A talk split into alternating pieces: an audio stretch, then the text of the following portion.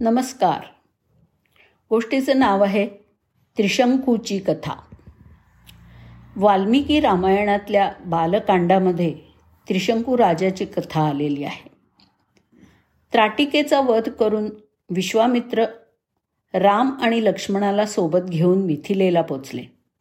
तिथे त्यांची भेट गौतम ऋषींचा पुत्र शतानंद या मुनींशी झाली.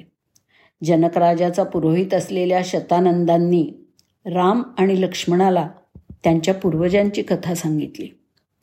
फार पूर्वी इक्ष्वाकू कुलामध्ये त्रिशंकू नावाचा राजा होऊन गेला. त्रिशंकूच्या मनात आलं की आपण सदेह स्वर्गात जावं. त्यासाठी तो वशिष्ठ ऋषींकडे गेला. त्यांनी ते होणं शक्य नसल्याचं सांगितलं. मग त्रिशंकू वशिष्ठांच्या मुलाकडे गेला. त्यांनी त्या पुत्रांना सांगितलं की महात्मा वशिष्ठांनी मला सदेह स्वर्गामध्ये पाठवता येणार नाही असं सांगितलं आहे म्हणून मी तुमच्याकडे आलो आहे मला सशरीर देवलोकात जायचं आहे तर असा कोणता यज्ञ केल्यामुळे ते होऊ शकेल? त्यावर वशिष्ठांचे पुत्र म्हणाले अरे दुर्बुद्धी तुला तुझ्या गुरूंनी नाही म्हणून सांगितल्यावर सुद्धा तू आमच्याकडे येऊन पुन्हा तेच मागतो आहेस. तू तुझ्या राज्यात परत जा आणि सुखाने राज्य कर. असलं काहीतरी बालिशपणे मागणं मागू नकोस. त्रिशंकूनी त्याचा हट्ट सोडला नाही.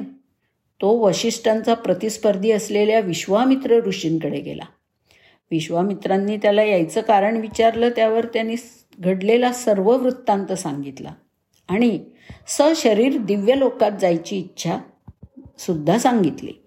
पुढे तो म्हणाला मी माझ्या प्रजेचं चांगल्या प्रकारे पालन केलं आहे मी चारित्र्यवान शीलवान आहे. म्हणून माझ्या मनामध्ये ही सदेह स्वर्गात जाण्याची इच्छा उत्पन्न झाली आहे माझे गुरु आणि त्यांचे पुत्र ही इच्छा पूर्ण करू इच्छित नाही. म्हणून मी तुमच्याकडे आलेलो आहे. कोणता यज्ञ केल्याने मी स्वदेह सदेह स्वर्गामध्ये जाऊ शकीन? तो यज्ञ तुम्ही माझ्याकडून करवून घ्या. त्यावर विश्वामित्र त्याला म्हणाले मी वेदांमध्ये पारंगत असलेल्या आणखी ऋषींना आमंत्रित करतो आणि तुझी सदेह स्वर्गात जायची व्यवस्था करतो. तू निश्चिंत हो. चारही दिशांना आमंत्रणं गेली. वशिष्ठांची मुलं सोडून इतर सर्व ऋषी हा यज्ञ करण्यासाठी आले. विश्वामित्र स्वतः पुरोहित झाले आणि शेवटची आहुती देऊन विश्वामित्र त्रिशंकूला म्हणाले आता तू शरीरासह स्वर्गात जा. तत्काळ त्रिशंकू वेगाने स्वर्गाकडे जायला लागला. पण देवराज इंद्र आणि इतर देवांनी त्याला स्वर्गात घेतलं नाही. ते त्याला म्हणाले की वशिष्ठांचा शापित असलेल्या तुला स्वर्गामध्ये जागा नाही. तू परत भूलोकी जा. खाली डोकं आणि वर पाय. अशा अवस्थेत तू पृथ्वीवर परत जा. त्या शापाने त्रिशंकू खाली पडायला लागला. त्यांनी त्यावेळी विश्वामित्रांना मदतीसाठी मोठ्याने हाक मारली. विश्वामित्रांनी त्याला आकाशातच थांबवलं.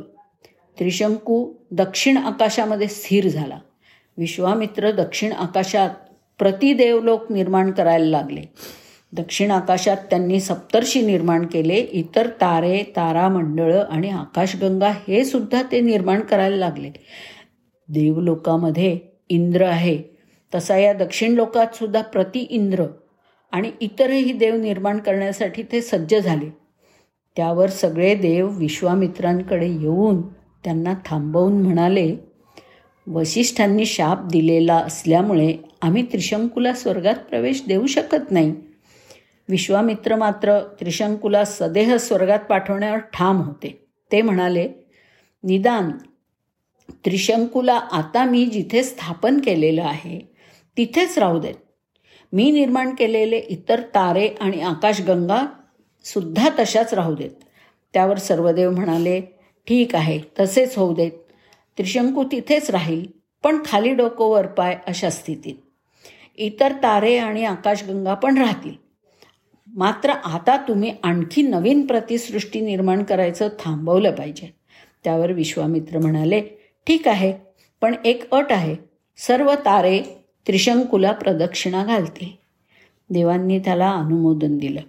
अशा प्रकारे त्रिशंकू राजा सदेह दक्षिण आकाशामध्ये स्थिर झाला. हा सूर्यारुण राजाचा मुलगा होता. त्यांनी केलेल्या अपराधांमुळे वडिलांनी त्याला शाप दिला होता. त्याच्या हातून गोहत्या घडली होती. त्याला गुरु वशिष्ठांनी पण शाप दिला होता. असा हा तीन पातके केलेला म्हणून त्रिशंकू हे नाव मिळालं होतं. दक्षिण आकाशात सदन क्रॉस नावाचं एक तारका मंडळ आहे.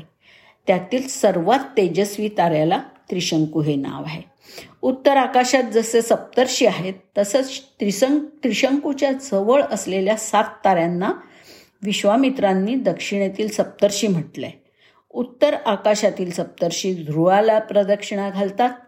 तसे हे नव्याने ओळखलेले सात तारे त्रिशंकूला प्रदक्षिणा घालतात. उत्तर आकाशात इंद्र ब्रह्म आदी नावाचे तारे तशी त्यांनी दक्षिण आकाशातील ताऱ्यांना सुद्धा नावं दिली. उत्तरेतील ध्रुव तारा आणि त्याच्या भोवतीच्या ताऱ्यांच्या आधाराने प्रवास करणाऱ्याला जशी दिशा कळते तशीच दक्षिणेतील त्रिशंकू आणि त्याच्या भोवतीच्या ताऱ्यांच्या आधाराने प्रवास करता येतो. असा हा त्रिशंकू. धन्यवाद.